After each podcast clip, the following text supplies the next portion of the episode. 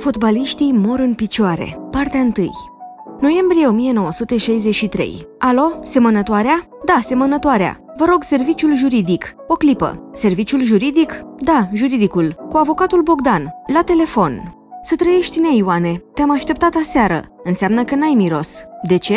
Dacă aveai, mă găseai. Unde? La Lido. De ce la Lido? Am ars o șuetă cu Di Stefano, deci tot nu puteam sta de vorbă. Ba din contră, bătrânul a urcat pe la 11. Am fi putut rămâne până la ziua. M-a stârnit cu poveștile. Cu Milionarios, cu Bernabeu, cu finalele CCE și când să dau și eu din mine, l-a chemat Gento la culcare. Tocmai Gento, o extremă. Îmi pare rău, atunci pe când rămâne? Las că trec eu pe la redacție. Mai 1964. Dialogul telefonic se repetă până la te-am așteptat aseară, inclusiv, după care Bogdan continuă. Am vrut să vin, dar aș fi venit degeaba. De ce?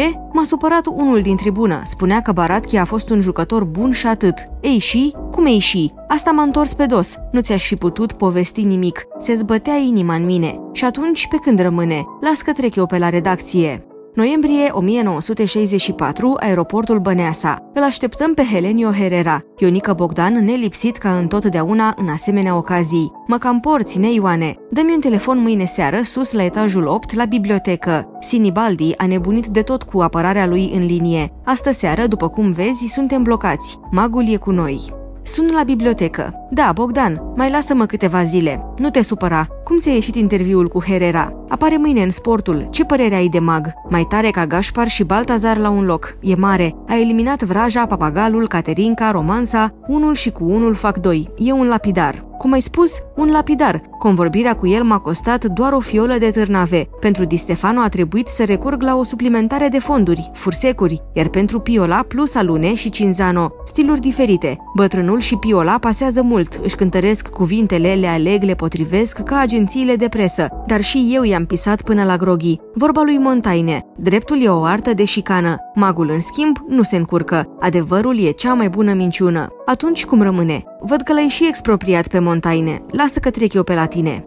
Iulie 1965, Dinamo București, Știința Cluj, Amical pe Republicii, Nocturnă, pe banca de lângă pistă, jos de tot, cu spatele la grilă, Ionica Bogdan. Ne Ioane, să știi că nu-mi scapi. Mai domol flăcăule, nici burger, nici sfera n-au îndrăznit să spună o vorbă ca asta. Bine, bine, nu urci? Pe banca asta la firul ierbii nu prea văd. Eu, în schimb, nu văd de sus. Parcă sunt helicopter. Obișnuința. 20 de ani am privit de jos. Numai voi ziariștii ne priviți de sus. Un fotbalist nu vede decât de jos, așa cum un cățeluș șpiț nu vede decât cu draperia de păr peste ochi. Rămân jos, pe nesimțite în spatele nostru, lume ciorchine, ca întotdeauna în jurul lui Ionica Bogdan, a cărui faimă de conferențiar de istorie comparată a fotbalului românesc e bine cunoscută. Meciul se apropie de sfârșit. Îmi pare rău. Comentariul oral al lui Bogdan e formidabil. În glasul lui se simte bucuria în fața marelui ritual al fotbalului. Minutul 85. Un tânăr trece agale prin fața noastră în drum spre ieșire. Deodată, cascada Bogdan își schimbă registrul și se abate asupra tânărului. Alo, domnul, mai sunt 5 minute. S-a vărsat... Nu zău, ești fotbalist? Da. Unde? La juniori. Nu cred că ești fotbalist, ți se pare. Și chiar dacă ești, lasă-te. Te rog din suflet, fă-o pentru mine. Nu vă înțeleg. Cu atât mai bine. Și de ce mă rog? Pentru că poți părăsi un teren de fotbal în minutul 85. Tânărul își continuă drumul, apoi întoarce capul. Ne privește. Tot nu înțelege. Bogdan către mine. La vârsta lui, în fața vestiarului, așteptam o oră sau chiar mai mult ieșirea lui Ciolac sau a lui Rudy Wetzer pentru cinstea de a le duce valiza până la autobuz. Îmi dau seama că momentul pe care îl aștept de 2 ani a venit ca un vânt stârnit din senin. Unde mergem, ne Ioane? Nicăieri, ne plimbăm, la lumina lunii, ca grecii cei doxari, peripateticii, de la peripato, plimbare. Mulțumește-i tovarășului grăbitu, care a răscolit jarul din mine. Ziceam că poate trecem pe la redacție, să fi pus magnetofonul ca să te imprim. Magnetofonul? Ia-ți gândul. Magnetofonul mă crispează, ca grefierii. Și nu numai asta. O poveste la magnetofon ar fi ca Romeo călărind o geaua de la Mantua la Verona. Bine, cum vrei. Să știi însă că te credeam mai modern. Iar tragi în bară. Poți fi modern pe papirus și învechit pe extravelină. Și totuși regret că n-am avut un magnetofon. La transcrierea poveștii lui Ionica Bogdan am apelat deci numai la benzile memoriei. Fără să vreau, am devenit grefierul de care se temea atâta oaspetele acestor pagini căruia îi dau cuvântul.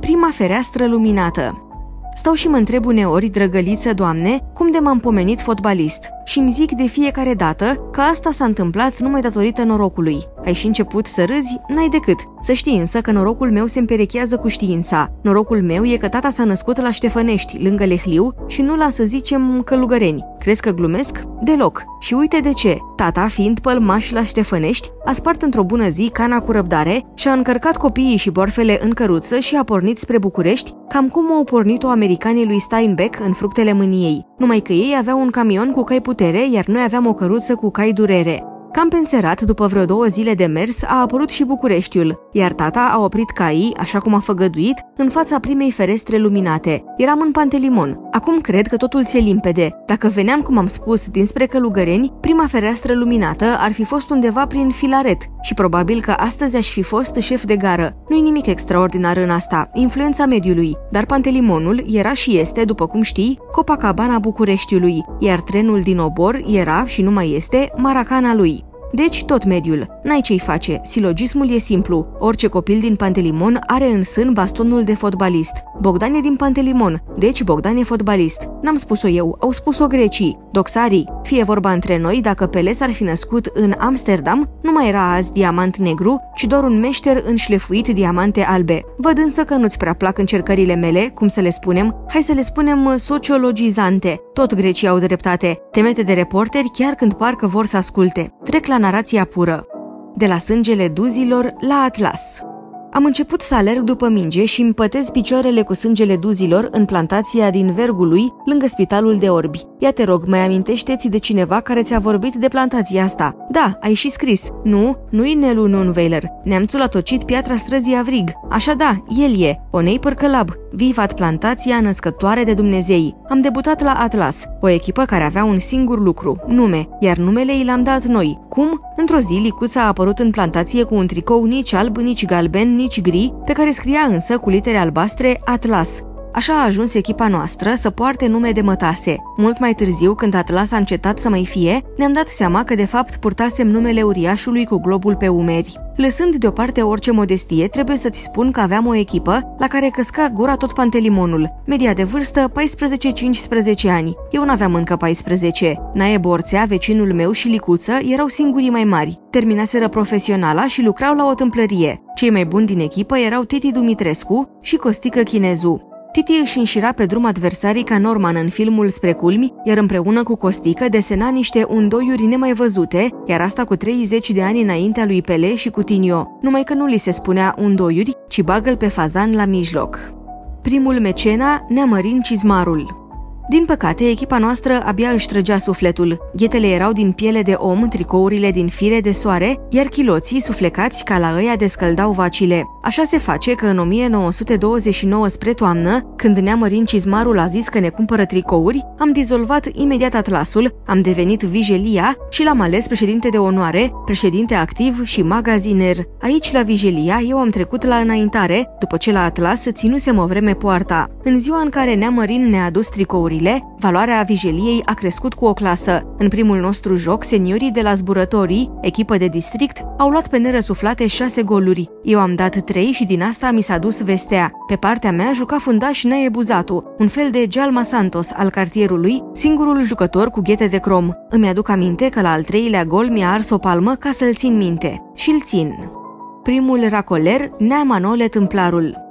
Cel mai cătrănit dintre toți a fost însă Neamanole, președintele zburătorilor. N-ai auzit de el? Neamanole, cel cu tâmplăria de pe Ceair, între Pantelimon și Iancului, pe unde e azi bufetul Bucegi. Neamanole, deși tare supărat, a venit la noi în plantație și ne-a vorbit cam în felul lui Angelo Morati. Măi copii, pentru că sunteți de șase ori mai breși decât ai mei, vă propun să treceți toți la mine, la zburătorii. La măgarii ăia ai mei le-am și dat frai. Asta una la mână. Apoi mai e vorba să se facă un stadion mai ca lumea, dar asta nu e sigur. Sigur e că stăm ceva mai bine cu sunătorii și că de o pereche sau două de ghete s-ar mai găsi. Dacă vreți, mă găsiți pentru răspuns la tâmplărie. E în regulă? Bine, Neamanole, lasă-ne până mâine, a răspuns Nae Borțea pentru toți. Și așa, măi frățioare, în anul cel negru 1930 am emigrat cu toții la zburătorii, iar după câtva timp, în ziua în care s-a inaugurat tribuna de beton de pe Veselie, am învins sportul muncitoresc cu 3 la 1. E adevărat că peste o săptămână ne-a bătut unirea tricolor cu 2 la 1 pe obor, dar înfrângerea asta era cât o victorie, pentru că unirea era la pitici cam cum e Brazilia astăzi în lume. Mi-aduc aminte că a doua zi a apărut în ziar și o cronicuță. Scria de Popescu, halful centru, îl de s-a lăsat apoi de fotbal și a trecut la circ, de Cravcescu și de mine. Foto a la minut.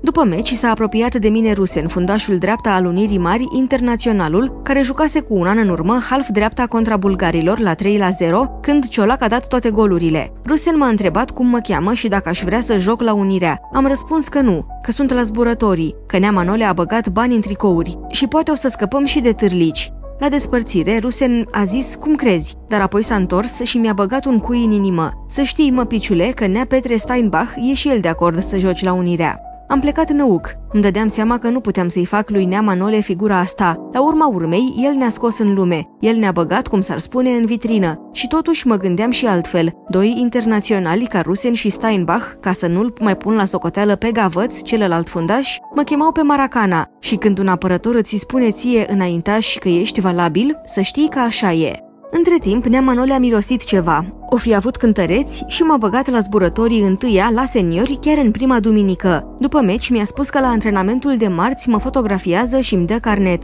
Toată ziua de luni și toată noaptea spre marți m-am perpelit cântărind. Nu știam ce să fac. În cele din urmă, marți după masă, am plecat de acasă ca orbul. Nici atunci nu știam unde mă duc și am ajuns ca lunaticul la Unirea. Când am intrat pe poartă, i-am spus lui Rusen că Nea Manole, tâmplarul, aduce chiar azi fotograful la atelier și că eu nu știu încă ce să fac. Atunci Rusen m-a luat bine binișor de mână, m-a dus la un fotograf cu prăvălie în bariera moșilor, lângă hala de pește, și i-a spus că suntem foarte grăbiți. Fotograful a spus că pentru unirea tricolor le face a la minut. S-a băgat imediat sub broboada neagră, s-a zbătut un pic acolo, apoi mi-a înțepenit capul puțin la dreapta și mi-a zis să nu clipesc. Eu însă n-am putut să nu clipesc pentru că îmi veneau lacrimile. Până la urmă, ochiul cutiei a clipit și el, iar eu am simțit deodată o mare ușurare. Plecam de la zburătorii pentru că voiam să zbor și îmi spuneam că nimic nu mă poate împiedica să o fac, nici măcar remușcările. Asta s-a întâmplat în toamna lui 1930. Stelele de pe câmpul geambașilor am jucat la Piticii Unirii un an și jumătate. S-ar fi putut crede că stau pe loc. Cu doi ani în urmă jucasem la întâia la zburătorii. Unirea era însă față de zburătorii cam ce e astăzi Dinamo față de la Romet, iar proverbul cu satul și orașul și codașul la fotbal e tocmai pe dos. Ce să-ți mai spun despre aceste zile de școală și visuri? Aș vrea să-i mulțumesc în primul rând lui Nea Petrică Steinbach, care lucrând de avalma și cu seniorii și cu juniorii și cu piticii, împărțea la toată lumea bucăți din inima lui de bolnav după fotbal. Eu fiind crescut crescut la școala lui Titi și Costică, eram bolnav după dribling și repetam zi și noapte toate șmecheriile și șustele lor. Pentru mine, driblingul însemna totul în fotbal. Nea Petre, când a văzut așa, nu s-a apucat să-mi taie ghemele. Aici se vede omul cu cap. Mi-a spus numai atât. Pentru un fotbalist, driblingul e ca apa, dar dacă driblezi cu capul în pământ, e ca și cum ai turna într-o damigeană fără fund. Meteahna e însă meteahnă și nu scape așa ușor de ea. Degeaba vorbea frumos Nea Petre spunând că povestea omului și a jucătorului de fotbal e povestea ridicării capului de la pământ spre stele. Eu tot nu puteam să uit poziția mea de recunoștință față de pământul care m-a născut și totuși, până la urmă, am scăpat de privitul în jos datorită stelelor. Iată cum. Fiind la vârsta când nu te poți sătura de fotbal, antrenamentele cu echipa erau pentru mine un mizilic. Așa se face că îmi completam porția jucând cu copiii pe stradă. Bineînțeles că jocurile astea nebune nu prea aveau darul să mă vindece de meteahnă. Căutând să driblez tot ce găseam în față, mă uitam mereu la minge. Și așa, într-o bună zi, jucând pe câmpul geambașilor, m-am pomenit deodată cu un pum de stele verzi în cap, după care s-a făcut întuneric. Ce se întâmplase? Tot driblând cu capul în pământ, n-am văzut că între doi copaci era bătută în cuie o scândură de care se legau caii în zi de târg. M-am sculat greu, eram leoarcă, puștii mea, crezând că dau să mor, a turnat apă peste mine. Până la urmă a fost râs mare. De atunci însă, ani în șir, chiar pe obor, chiar în Giulești, chiar pe Hungaria, mi-a fost teamă că acuș-acuș mă izbesc cu capul de scândura de pe câmpul geambașilor. Pavlov spune, dacă nu mă înșel, că ăsta e reflexul condiționat. Așa o fi. Un liceu de 500 Acum aș vrea să mă întorc cu câțiva ani în urmă, că uite, am vorbit de fotbal și am uitat de școală și una fără alta cam greu. Și nu numai că e greu, dar e și fără haz. Un singur lucru aș vrea să ții minte. În 1932-33,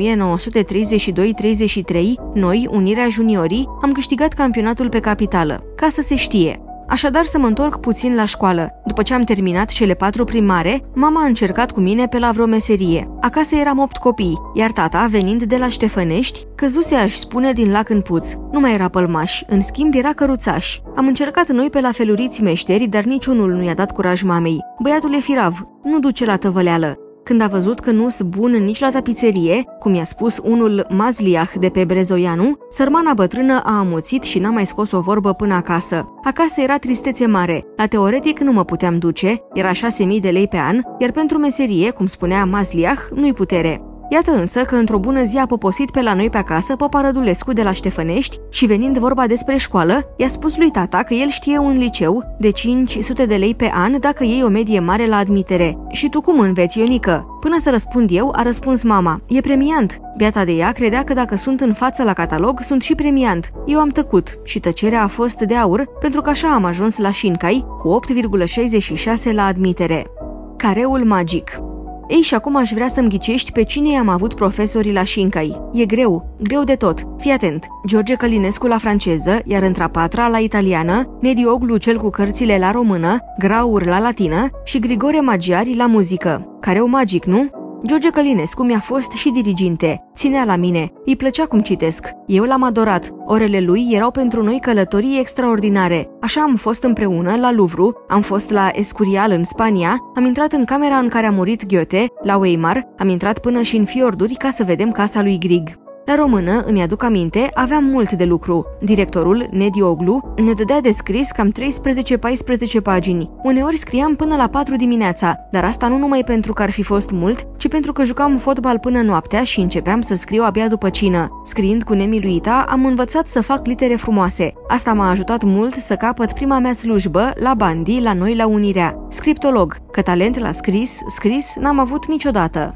După ce am terminat a patra, ițele s-au încurcat din nou. Taxa a crescut, nu mai era 500. A plecat și profesorul Călinescu, la școala superioară de comerț, sub director. Mă simțeam singur. Tata spunea că patru clase îmi ajung ele. Și totuși salvarea a venit când nici nu mă așteptam. Într-o zi, era în vacanță, l-am întâlnit la școală pe George Călinescu. Ce faci, Bogdane? Mergi înainte, nu-i așa? Eu aș merge, domnule profesor, dar nu mai e de unde. Și odată îl văd încruntându-se. Știi ceva, Bogdane? Vino la mine la comerț. Dar și la dumneavoastră, zic, e nevoie de bani. Lasă că poate obținem o amânare. Vino chiar mâine. Și astfel, profesorul Călinescu m-a amânat cu banii nu un an, ci patru ani în șir, până între opta când am putut plăti ceva din salariul meu de ajutor contabil la Bandi, după orele de școală. Fără George Călinescu, nu mai telefonai tu, ca un piselog, la serviciul juridic al semănătoarei. Și acum stop. Tot driblingul săracul unde am rămas cu fotbalul, în 1933 la campionatul de juniori. În vara aceea, președintele Unirii Tricolor ne-a trimis pe câțiva la câmpul lung Muscel, unde era un fel de Unirea Tricolor 2, de care se ocupa un mare microb în fotbal, Mareș. Drept să-ți spun, Neanae ne-a trimis acolo nu atât ca să întărim echipa, ci ca să mâncăm și noi ceva mai bine. Că acasă, cu puțin înainte de plecarea noastră la Prune, s-a anunțat sosirea unei echipe străine în obor. Treburile astea le aranja Bandi, secretarul Unirii. Bandi era un om tare descurcăreț. Vorbea cu Viena sau cu Budapesta, cum vorbești tu cu mine la semănătoarea. Cunoștea lume multă pe acolo. Într-o zi, președintele i-a spus să sune Viena și să ceară Austria pentru un joc două, dar Austria era ocupată și omul lui Bandi a contrapropus imediat Libertas. Neanae, care era lângă receptor, a strâmbat din nas, dar austriacul i-a ciripit lui Bandi că marfa se livrează numai pe garanție. Dacă Libertas bate cu mai puțin de trei goluri, el plătește despăgubiri. Și a venit Libertas. În deschidere s-a jucat finala de juniori Unirea Tricolor Olimpia, 1-0 pentru noi. Eu am dat golul victoriei, un gol la meserie, de la centru până în poartă, tot driblingul săracul. Vorba aceea, dacă dai gol, poți să și înțepenești cu capul în pământ. Nu te înjură nimeni, ba din potrivă. Apoi au apărut cei mari. Rezultatul m-a uluit. 3 la 0 pentru Libertas, ca în contract. Seara a fost un fel de banchet. Pe lângă cei mari ne-am lipit și noi câțiva puști între doi mai barosani. Bandi era tălmaciul. Eu mă descurcam un pic pe limba lui Werther. Îl aveam la germană pe Bruno Colbert. Îți spun și cu el o poveste. Apoi a venit vorba de echipe, de jucători. Paul Bandi le spunea că nouă la Unirea ne-ar mai trebui vreo 2-3 jucători pe posturi cheie. Atunci antrenorul de la Libertas i-a răspuns zâmbind, dar cu interul acela care a dat golul la juniori, ce mai așteptați? M-am ascuns după Neatiti Barosanul, prezent și el la masă. Era în mine un amestec de bucurie și de stinghereală care mi-a prinsese obrajii. Mozart și Twistul Ți-am amintit de Bruno Colbert. Era profesorul nostru de germană, un om grav și întunecat ca toți profesorii de germană. Eu, săracul de mine, mă canoneam pentru evitarea retrogradării la Der Die Das. Ca să fiu sincer, nu prea am avut germana la inimă și nici nu m-am omorât cu firea, așa că Într-o zi aflu, nu mai știu cum, că lui Herr Bruno Colbert iar plăcea fotbalul. Bineînțeles că nu mi-a venit să cred. Era ca și cum aș fi auzit că lui Mozart îi place twistul. Totuși, mi-am zis că încercarea moarte n-are și am făcut rost de două bilete pentru duminică. Era jocul cu Libertas și finala noastră a juniorilor. În drum spre Herr Colbert eram tare emoționat. Riscul îmi părea cam mare. Profesorul putea să-și închipuie că îmi bat joc de el, dar surpriza a fost cu atât mai mare. Herr Colbert mi-a mulțumit, a părut foarte încântat și mi-a zis că vine la meci orice s-ar întâmpla. A doua zi după joc a venit special spre clasa noastră, m-a luat deoparte și m-a felicitat, spunându-mi că am mult talent și că fotbalul e ceva foarte frumos. Era pentru prima oară când profesorul Colbert zâmbea, dar asta n-a fost totul. Însuflețit parcă de meciurile văzute, profesorul mi-a spus că a jucat și el fotbal la Viena, la juniorii Rapidului. Asta chiar n-aș fi crezut-o. Era culmea. Din ziua aceea, relațiile noastre s-au schimbat. Eu am început să învăț la germană mai mult decât pentru toate celelalte materii. O făceam mai ales pentru fostul jucător al Rapidului din Viena, iar Herr Colbert a întinerit cu vreo 10 ani. N-am să uit niciodată cum la o retroversiune mi-a dat un text sportiv. Era vorba de peripețiile unei curse atletice între Nurmi și La Dumeg. În ziua aceea, la 30 aprilie 1933, am știut că la meciurile mele, undeva în tribună, se află profesorul Bruno Colbert și asta îmi făcea o mare plăcere. Fuga din exil cum spuneam, după jocul cu Olimpia, am plecat la câmpul lung Muscel. La început a fost cum a fost, dar după vreo lună și ceva ne-a prins dorul oborului. Necazul a fost și mai mare pe la jumătatea lui iulie, când am citit în ziare că marea echipă austriacă Wecker vine în România pentru patru jocuri, ultimul cu unirea tricolor pe 9 august. În ultima zi de iulie 1933, Wecker și-a început turneul la Timișoara, 4 la 3 pentru Ripensia. Te joci cu Bindea și cu Dobai? După vreo trei zile însă, vienezii au executat Juventusul la București cu 4 la 0. După alte două zile a venit și catastrofa. Venusul, speranța bucureștenilor, a capitulat cu 1 la 6. Mai rămânea unirea tricolor. Îți închipui, cred, cât eram de dezumflați în exilul nostru de la Câmpul Lung. Cu două zile înainte de joc, primim o telegramă de la București. Trimiteți urgent Sândulescu pentru joc Vecker. Sândulescu era rivalul meu în atacul juniorilor, iar telegrama însemna o nouă lovitură pentru mine. Când l-am văzut plecând, n-am mai putut răbda și am fugit și eu. Trebuia să văd cu orice preț jocul cu Vecker. La 9 august, Unirea Tricolor a făcut poate cel mai bun joc din istoria sa, bătând cu 4 la 1 pe una din odraslele preferate ale vestitului Wonder Team. Sândulescu, bietul de el, a jucat și pentru mine, dând două goluri în poarta de atâtea ori neprihănită a vienezilor. De ce bietul de el? Pentru că ar fi putut ajunge un mare jucător, dar s-a accidentat curând la interșcolare și a dispărut din fotbal. Semnalul dat de Sândulescu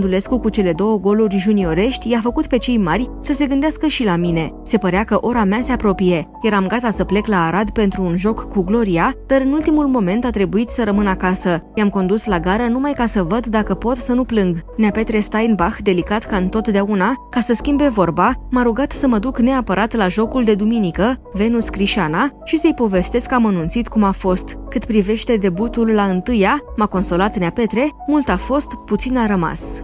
Pentru că Baratchi nu mai este.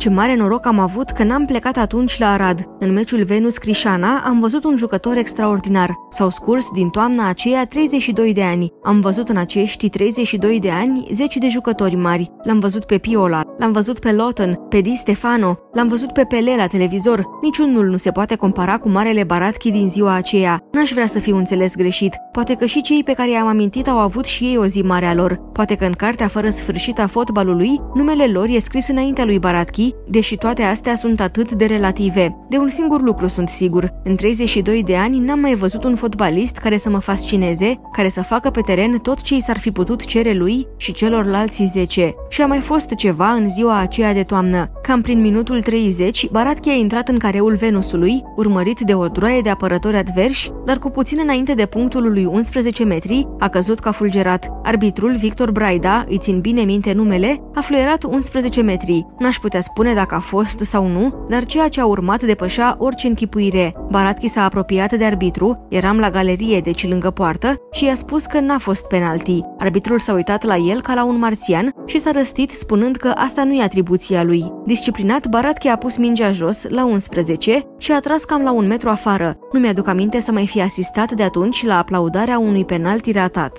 După pauză, cam pe la mijlocul reprizei, arbitrul Braida a fluierat un fault venusist la 35 sau poate chiar 40 de metri de poarta negrilor. Era tot 0 la 0. Bineînțeles că Venusul n-a făcut zid. Mingea era departe, iar în poartă se afla internaționalul Jean Lăpușneanu. Baratchi și-a potrivit cu grijă mingea, s-a retras câțiva pași, nu prea mulți, a revenit tiptil, filmat parcă o relantii fără efort și a ajutat formidabil. Mingea a izbit bara de metal care susține plasa și a revenit de necrezut crezut, tocmai pe linia de 16 metri. Lăpușneanu a și contestat golul, crezând că mingea a lovit bara porții. Dacă îl întrebi, nu crede nici astăzi că a fost gol. Uite ce e, Bogdane, îți pun mingea la 40 de metri și las pe oricine să tragă o mie de zile în șir, iar dacă mingea ricoșează de pe linia de 16, pierd ce vrei. N-ai să pierzi, neajenică. Dar știi de ce? Pentru că Baratchi nu mai este. Aceasta a fost în prima mea întâlnire cu Iuliu Baratchi.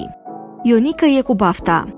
Cam la o săptămână după jocul de la Arad, am plecat la Silistra pentru un meci amical. Eram sigur că în sfârșit puținul care mai rămăsese și totuși iar n-am apărut pe teren. La pauză, cine ar fi crezut, 1 la 0 pentru silistreni. În vestiarul nostru se puteau cânta patimile după Matei. Se jucase prost, toți tăceau. Deodată însă îl văd pe Rusen ridicându-se. Dar cu Bogdan cât o să mai așteptăm? Dacă nici la Silistra, Omul care mă dusese la fotograful de lângă hala de pește mă împingea acum în prima echipă și Rusen n-a vorbit degeaba. Am intrat imediat după pauză, în tripletă. Când m-am văzut pe teren, mi-am zis că trebuie să fac pe dracul 4 numai să rămân în echipă. Din fericire, până la urmă am câștigat cu 2 la 1. Am dat al doilea gol.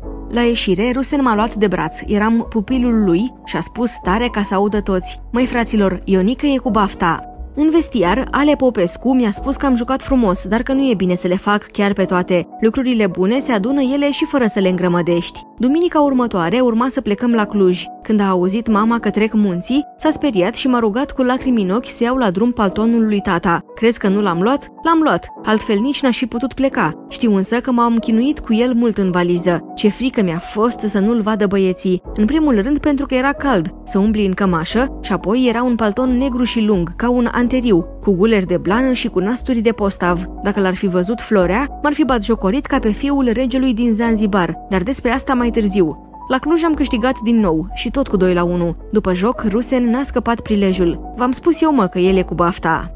La noi în Pantelimon. Vinerea următoare ne-am urcat aproape de miezul nopții în trenul de Oradea. Duminica aveam joc cu KO. Să vedem, mă, Rusene, dacă și acum Ionică e cu bafta, a râs Florea. Așteaptă și să vezi. Cao era o echipă foarte puternică. Ultima oară ne bătuse cu 7 la 3. Înaintarea era Erste Prima, toți internaționali. Glanzman, Kovac, Ronai, Bodola, Cociș, un atac care cu Sepi în locul lui Ronai jucase de vreo 10 ori fără întrerupere în echipa națională. Când am intrat pe teren să-mi pleznească timpanele, nici n-am auzit fluierul arbitrului. Cao a început jocul. Centrul înainta și Ronai i-a pasat în dreapta lui Kovac. Kovac a pornit spre poarta noastră. L-a atacat Ghermelie. Copec l-a fentat pe Ghermelie, a ieșit Gavăt, l-a trecut și pe Gavăt. Pas peste la Glanțman. Nimeni pe Glanțman. Centrare pe sus. Bodola, vole, gol. 1-0 pentru Cao în secunda a 20-a, fără ca noi să fi atins mingea. În timp ce ne îndreptam spre centru, Florea nu s-a putut abține să-mi spună cu un zâmbet amar asta e bafta ta, Ioane, abia aici la Oradea o să se vadă pricina. Nu era însă timp de glume. Am repus mingea la centru. Ale Popescu m-a bătut pe umăr. Nu-i nimic, Ionică, numai să nu ne pierdem. Florea de dincolo, mai cu forță Ioane, ăștia nu de la Silistra. Spre surprinderea mea și a publicului care se manifesta tot mai piano, jocul a început să se echilibreze. Ba mai mult, parcă noi eram cei vânjoși, iar spre sfârșitul reprizei ne-am dus și peste ei. La o asemenea acțiune, când arbitrul se cam pregătea să fluiere, văd o minge pe sus spre mine și aud strigătul crunt al lui Fănică. Sări! Am sărit ca un resort, odată cu David, portarul lor, și gol. Credeam că nebunesc. Când colo, arbitrul, offside, mai mare rușinea. Într-a doua, când am văzut că e rost de un rezultat onorabil, i-am dat drumul numai într-a patra. Ne-am băgat, cum s-ar spune, drept în sufletul lor. Ei cu Glanzman și cu Langsam, noi cu ardeiul iute. Cu vreo 10 minute înainte de sfârșit, când a început și forfota de retragere din tribune, blestemat obicei, prinde Florea o minge pe linia de centru și dă și dă până ajunge pe linia de corner, iar de acolo vira spre stânga și centrare la seminălțime. Și unde îl văd pe Neafane că iese odată ca prin sticlă și bagă un vole de lasă mască pe Mirciu Ciulică David, 1 la 1. Ura! Eram împărați. Un punct la Oradea era mai mare decât o victorie în obor. Din ziua aceea, Florica a devenit secretarul meu. Eu eram într-adevăr omul cu bafta. Te rog însă să explici cititorilor că la noi în Pantelimon bafta nu înseamnă noroc, ci tinerețe, optimism, îndrăzneală și alte cele. Orza și o datorie de onoare.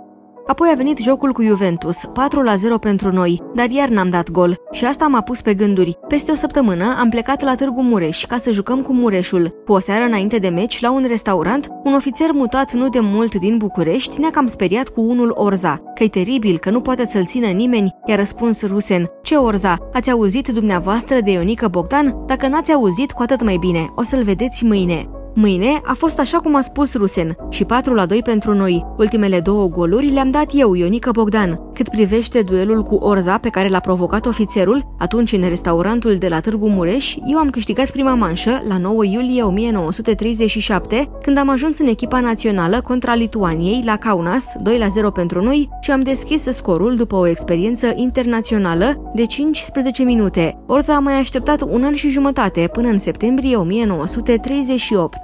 După Târgu Mureș, m-am lipit de echipă ca marca de scrisoare. La Arad, peste o săptămână, am bătut Amefa cu 4 la 2. Ultimele două le-am dat tot eu, la simetrie. Și ce frumoasă e simetria. Bineînțeles când e cu plus, nu cu minus. Când o să ajungem mai departe, ai să vezi că am avut de foarte multe ori noroc de goluri mari, goluri care rămân, dar și despre asta mai târziu. Am continuat să joc în fiecare duminică, să mă antrenez de 3-4 ori pe săptămână și să semnez în fiecare zi condica de pe câmpul geambașilor. Între timp, am făcut rost de o slujbă mică. Patronul era membru la noi, la Unirea. Timp de câteva luni însă n-am putut să mă bucur de vreun ban pentru că am dus totul la casiria școlii, la comerț. Cum ți-am mai spus, aveam o datorie de onoare pentru că girase profesorul George Călinescu. În primăvara lui 1934, când mi-am închipuit că nimic nu mai poate sta în cale, m-a pălit pe neașteptate o criză de lumbago. Șchiopătam de parcă mi-aș fi scos chiar atunci piciorul rupt din gips, dar asta nu era nimic pe lângă teama că am să-mi pierd locul în echipă. Văzând că mă ține, a trebuit să plec la nămol. Știi tu ce înseamnă să te ungi o lună în șir cu nămol? Să stai apoi la soare până ce iei foc? Să simți cum crapă nămolul pe tine smulgându-ți părul de pe picioare? Pentru că în cele din urmă, când ești gata, iar nămolul s-a înnegrit iarăși, din sudoarea ta, să n-ai voie să te arunci în ghiol, ci să te speli cu apă dintr-o căldărușă care a stat la soare? Și totuși am răbdat, numai și numai ca să pot reintra în echipă. Ba mai mult, am stat sub plapumă în fiecare după amiază câte trei ore până la sufocare, pentru că așa spuneau bătrânii care veneau acolo de ani de zile.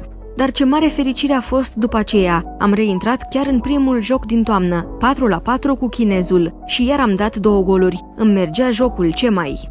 Eu cu 2000 fac contract. La câteva zile după asta, mă cheamă la conducerea clubului. Mi se spune să aștept în vestibul. Aștept. Se deschide ușa și iese Ale Popescu, tot în cârje. Am uitat să-ți spun că sărmanul Aleș și-a rupt piciorul. Fractură gravă, încă din aprilie, într-un meci cu Chișpești 0 la 0. De atunci, Mă vede, pare surprins. Dar cu tine ce pe aici, Ionică? Aud că vor să fac contract. Foarte bine, numai să nu lași un leu sub 2000 pe lună. Ție nu-ți pasă. Lasă-i să vorbească. Tu nu știi decât o vorbă. Eu cu 2000 fac contract. Și asta o spui serios și încruntat. Dacă ieși de acolo sub 2000, rup cârjele pe tine. Am intrat. Neana e la mijloc, ca la tribunal, pe margini alți doi. Bogdane, a venit timpul să facem contract. Ai să ai și tu un fix de 800 pe lună. Asta în mod excepțional. Până acum n-am dat la nimeni 800 din plecare. Eu cu 2000 fac contract. Au pufnit în râs. Poate că mă încruntasem prea mult. Hai, lasă glumele. Eu cu 2000 fac 1200, dar niciun leu mai mult. Eu cu 2000, 1500 și niciun leu. Eu cu 2000. Încetează odată, eu cu două, încetează odată. Asta nu e de la tine, Bogdane. Eu cu taci și îi scălește. Eu, da, cu două. Ale Popescu nu mai era în vestibul. Pașaport pentru oriunde. Și acum să revenim pe teren. Aș vrea să reții o zi, 17 august 1933. E ziua în care am jucat contra Austriei la București. Știi ce era echipa Austriei în 1933? Ce nu mai fusese și ce cu greu o să mai fie. Până în 33, grandeur. După 33, decadans. Atunci, la 17 august, era chiar în vârf. La București a venit cu toți călifarii, cu Sindelar, cu Sesta, cu Moc, cu Nauș, cu Adamec. Adamec, halful dreapta, a fost omul meu. Am uitat să-ți spun că am jucat pentru prima oară extremă stânga atunci, cu chinezul la 4 la 4, cum se întâmplă de obicei. Seifert, titularul, s-a dus să se însoare la Sibiu. Mingea s-a simțit puțin jignită, cred că a fost gelozia la mijloc, și a intrat în vorbă cu mine pe baza lui La Dona Emobile.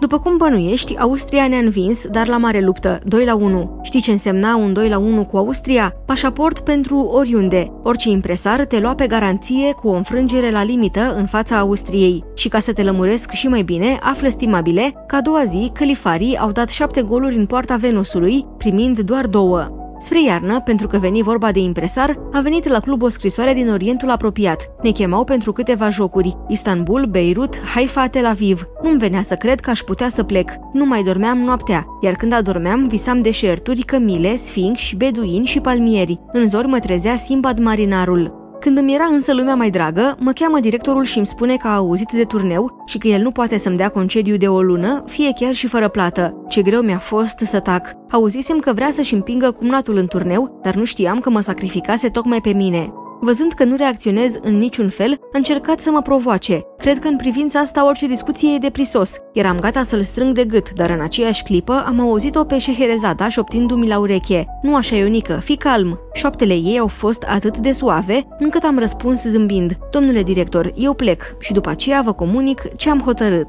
și am plecat. Prima escală, Istanbul. Norma, 1000 de impresii pe minut. Cornul de aur, Pera, Sfânta Sofia, catedrală mai mare ca terenul Unirii. Primul joc, 1 la 1 cu Galatasaray. La 1 la 0 pentru noi, eu am dat un gol, dar Mustafa Bey a tușit în fluier și sunetul a născut brusc inspirația, offside. Pe drumul spre Beirut, tot pe mare, am intrat la mijloc, tot ca mezinul. Florea, responsabilul cu farsele, s-a pus pe capul meu. În prima noapte mi-a băgat câteva zeci sau poate chiar 100 de castane sub cerșaf. A doua zi mi-am găsit izmenele din geamantan făcute noduri. Mama mi le pusese de frica gerurilor, iar Florea, când le-a văzut, le-a trecut prin apă și le-a nodat. Când le-am găsit, nu le-am mai putut deznoda și am fost nevoit să le tai. Florica al meu, nemirosind a usturoi, a aplaudat lenjeria mea modernă, spunând că de când cu turneul suntem europeni și nu e cazul ca felahii să ne vadă în țari. La Beirut ne-a primit lume multă, mai ales femei, cu umbreluțe și binocluri de teatru. Noi eram la grand echip tricolor de Bucarest, cum ne prezentaseră reporterii sirieni și lumea se îmbulzea pe chei ca de ziua marinei.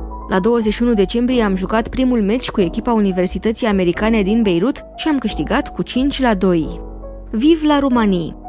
A doua zi, în timp ce ne plimbam prin oraș, Soni Niculescu, centrul nostru înaintaș, îmi spune Măionică, tare mi-e dor de violoncel. Știam că Soni retează la violoncel, dar de aici și până la mie dor mi s-a părut cam mult. Când am văzut însă că Sony insistă, l-am lăsat în stradă, în fața universității și am intrat la conservator. Acolo am spus cine sunt și că am un mare artist cu mine. Oamenii au fost mai operativi decât mi-aș fi putut închipui, așa că nu mi-a rămas decât să-l chem pe Sony ca să ia în primire obiectul. Înarmați cu violoncelul, am intrat într-o sală de curs. Sony nici nu mai știa cum să-mi mulțumească. I-am spus că nu e cazul și că mă mulțumesc cu un 5 minute ca în gura oborului. Sony însă mi-a demonstrat imediat că nu are suflet de artist și a trecut la niște sonate de Bach pentru violoncel solo, dezgropate, spunea el, de Pablo Casals. Dar vorba lui August Treboniu, de gustibus non disputandum. N-au trecut nici trei minute și odată văd că ușa se deschide și vine un bătrânel cu barbișon verdi și începe să mi-l laude pe sonic al meu că mi-era și rușine. Apoi ne întreabă cine suntem și când află că am venit cu fotbalul, holbează ochii mari ca în caricaturile lui Neagu. Cine crezi că era? Decanul conservatorului în persoană. Cum crezi că s-a terminat? Domnul Barbișon l-a rugat pe Sony să cânte în aceeași seară în fața studenților. Eu mi-am asumat rolul de impresar și am acceptat imediat, mai ales că Sony tăcea, dar nu pentru că ar fi vrut să refuze, ci pentru că se și gândea la repertoriu. Seara a fost succes mare, sau monstră, cum spun francezii. După dans țărănesc de Ion Dumitrescu, toată sala a început să strige Viv la Romanii! Viv la Romanii! Eu aplaudam din culise, dar o făceam pe jumătate, pentru că domnul Sony, îmbătat de succes, nu mai știa când eram pe ea lomița și îi dădea înainte cu Verdi și Monteverdi. A doua zi am câștigat cu 11 la 4. Treaba mergea strună. La 11 la 4, Florica a avut pe partea lui un negru, primul și cred ultimul negru din viața unirii tricolor. Și odată îi văd că se ciocnesc. Negrul cade. Lui Florea îi se pare că omul face pe nebunul, se duce spre el cu mâna întinsă și îi strigă. Scoală odată mai ciocolată. Negrul nu înțelege, dar întinde și el mâna să se ajute, întrebând Qu'est-ce Văzând că negrul nu e supărat, Florea se recomandă și el. Florea din Călăraș. Știi cine era negrul? Fiul regelui din Zanzibar, student la Universitatea Americană din Beirut. Dar Tatsu cheltuia banii de pomană. Vudi era mort după fotbal. După câteva zile a venit după noi, în Palestina, la Haifa, la Tel Aviv. Umbla creanga, visa și el, îi plăcea atmosfera de turneu. Nu m-a surprins. Copiilor de barosani le-a plăcut întotdeauna o felie de pâine neagră, așa, ca variație. La Tel Aviv am jucat cu Maccabi, le-am dat trei boabe, n-a fost o problemă. Apoi am făcut 3 la 1 cu Hapoelul la Haifa.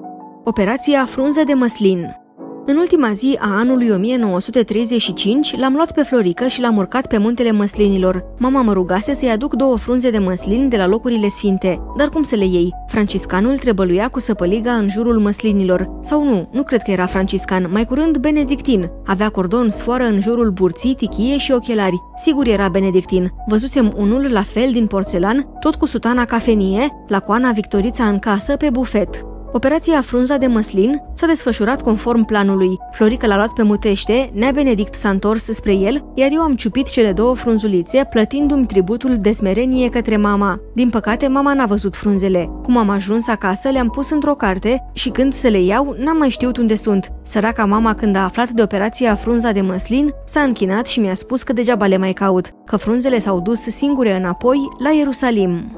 Ce gânduri ai, Bogdane? Și așa am ajuns acasă. Călătoria a fost frumoasă. Cald, soare, palmieri, portocale, dar cum bucuriile sunt aproape întotdeauna scurte, acasă m-au întâmpinat gerul bobotezei și preavizul. Ce-i de făcut Ionică? Am stat și eu ce am stat la gura sobei, dar de făcut trebuia să fac ceva. Într-o zi, prin martie, suntem în 1936, îmi spune Florea că l-au chemat la rapid și că mă roagă să vin și eu cu el. Hai și tu cu mine, Ionică, că știi să le zici. Zis și făcut. Mergem noi la rapid, stăm ce stăm de vorbă, pledez eu pentru Florică, oamenii fixează o întâlnire și la revedere. Când colo, la plecare, președintele rapidului mă întreabă, dar dumneata, domnule Bogdan, ce gânduri ai? Luat din oală, am răspuns că n-am niciunul, deși poate că ar fi fost momentul. Între timp, Petea Vâlcov, interul stânga al Venusului, aflând că sunt la rece cu ai mei din cauza serviciului, mi-a propus să mergem într-o zi acasă la președintele Venusului. Treburile se legau. Făcuse maripă cu Petea în echipa măslinarilor a se citi Academia Comercială și bătusem, selecționata tuturor facultăților cu 7 la 1. La șeful Venusului, masă mare, eu ca nu ca în perete, pe unde scoți cămașa Bogdanele, farfuriile una peste alta ca în dulap, furculițele una lângă alta ca în vitrină, paharele după talie ca în pozele cu copiii marinari. Cât privește șervetul, de alb ce era, nici nu știam dacă e pentru șters bărbia lucioasă sau numai așa de peisaj. Până la urmă însă s-a sfârșit și masa. De șervet nu m-am atins, dar batista din buzunar puteam să o storc. Îmi adunasem de vreo 20 de ori broboanele de pe frunte. După masă ne-am retras în birou. Lumini blânde, abajururi chinezești, penumbră, fotolii de piele, o călimară lungă, aurită, pe un postament de piatră verde străvezie, cu un călăreț de bronz pe ea, tocuri înfipte ca sulițele Mihaelei Peneș.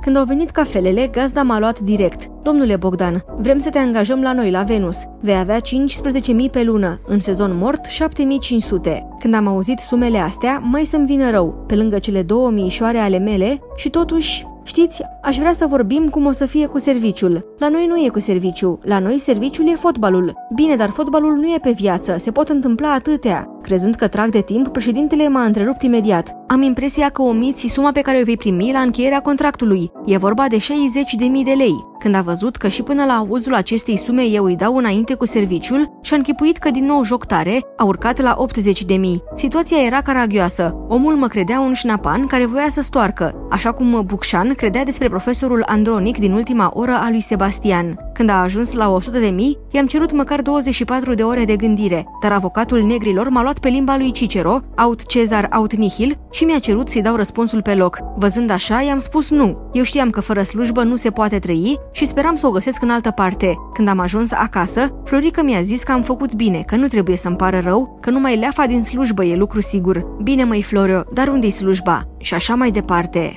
Vreau ceva sigur.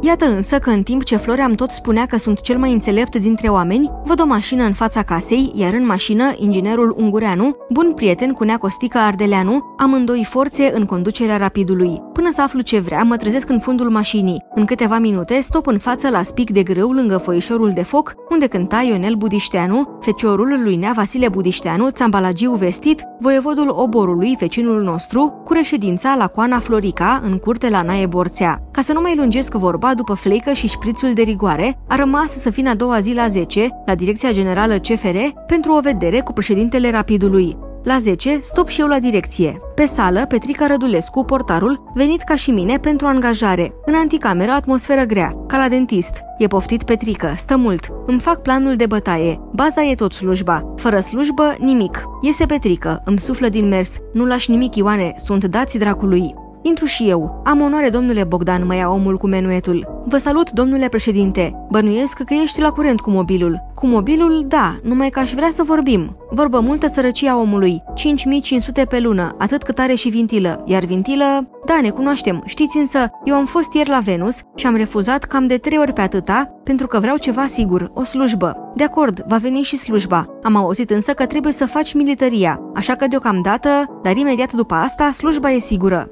Așa că am semnat pentru rapid. Am făcut-o numai pentru că mi s-a promis o slujbă. Am dat de la mine 10.000 de lei pe lună, în schimbul unei promisiuni. Poate că târgul n-a fost o afacere, dar așa e omul sărac. N-are încredere în bogăția care vine așa pe nepusă masă. Am debutat la Rapid, sau mai bine zis la Semi-Rapid în aceeași vară a lui 1936, la București, pe Venus, contra echipei franceze Olympic Marseille. De ce Semi-Rapid? Pentru că am fost o combinată Rapid Unirea Tricolor. Eu am jucat extremă stânga. În poartă, la Olimpici, juca Adilorto, portarul naționalei franceze, și mai aveau jucători cu faimă. Ben Bovali, care l anunța pe Ben Barek, Zateli, negrul Naoni. Dar cu toată faima marsilarilor, le-am dat 5 la 2. Eu am prins o zi ca Napoleon la Austerlitz și am ars trei goluri în poarta lui Dilorto pentru leafa de azi și slujba de mâine.